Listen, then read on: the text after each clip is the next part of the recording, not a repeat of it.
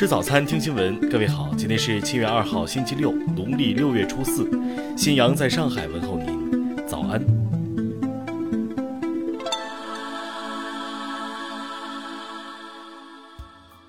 首先来关注头条消息。近日，刘亦菲主演的电视剧热播。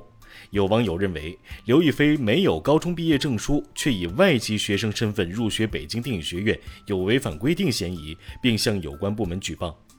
七月一号，北京一二三四五引用北京电影学院回复称，依据教育部、外交部、公安部三部委高等学校接收外国留学生管理规定，学校规定外国留学生需高中毕业或具有同等学历。刘亦菲持有美国护照，具有美国国籍和高中毕业证书，符合外国留学生入学资格，且具备相关专业知识和综合素质，达到入学水平。听新闻早餐知天下大事。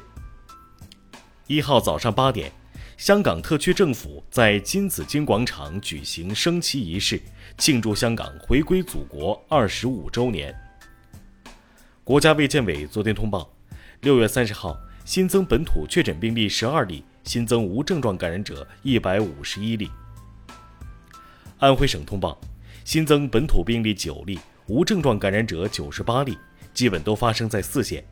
当地紧急通告开展全员核酸检测。国家卫健委表示，入境人员隔离期间排查新冠病毒感染，同时应排查猴痘病毒。无锡市发布通告。要求全体居民非必要不离西，主动配合开展核酸检测。近日，文旅部等部门发文，将密室逃脱纳入娱乐经营场所管理。浙江多地突击检查，已关停数十家经营场所。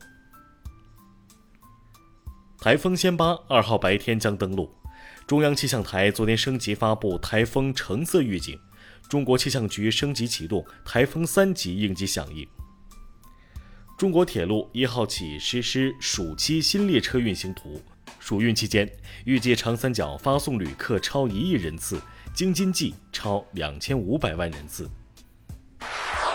下面来关注国际方面，乌东顿巴斯地区顿涅斯克市市长库列姆金表示，该市七月将改用俄罗斯电话代码。当地时间六月三十号，乌克兰总统泽连斯基宣布。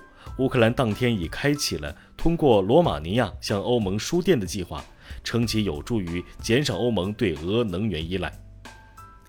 当地时间一号，俄罗斯宣布取消所有防疫限制措施，包括口罩制度、禁止夜间堂食等。土耳其总统埃尔多安一号表示，在与俄罗斯和乌克兰进行会谈后。土耳其可以将小麦等谷物从黑海运出，再出口到其他有需要的国家。韩国总统尹锡悦一号表示，韩美日首脑一致认为有必要重启暂停许久的三边军事安全合作，以应对朝核问题。英国首相约翰逊日前表示，英国从六月二十九号起取消对日本福岛食品进口限制。因受沙门氏菌污染。位于比利时的世界上最大巧克力工厂暂时关门停产。据韩国媒体报道，二零二一年越南以全年人均八十七包超越了韩国，成为方便面消费第一大国。下面来关注社会民生。昨天，一段男子多次飞踹、摔打幼子的室内监控视频引发关注。事发地宁波市警方称，已传唤男子到案，小孩无大碍。扬州男子刘某冒充空军飞行员，与九名女子恋爱，骗取财物。日前被以冒充军人招摇撞骗罪判处有期徒刑两年。宁波一保姆江某以各种名目向东家和邻居借钱，并用假名立借据骗得八万余元，用作赌资。目前因涉嫌诈骗被刑拘。湖北交警官方账号公布一段视频。小伙驾摩托车不慎追尾运钞车，押运人员持枪下车戒备。网友评论：场面一度紧张。交警通报，双方车辆人员均无大碍。下面来关注文化体育。世界杯预选赛第三窗口期，中国男篮以九十四比五十八大胜中国台北队，提前小组出线，进入世预赛下一阶段。国家女排联赛中，中国女排三比一击败多米尼加，赢得第七胜，提前确保八强，锁定总决赛门票。暂别一百一十二天后，上海八十家国家 A 级旅游景区恢复开放，上海博物馆、自然博物馆成参观热门。截至一号下午，二零二二年暑期档总票房破二十亿，《侏罗纪世界三》八点三亿领跑。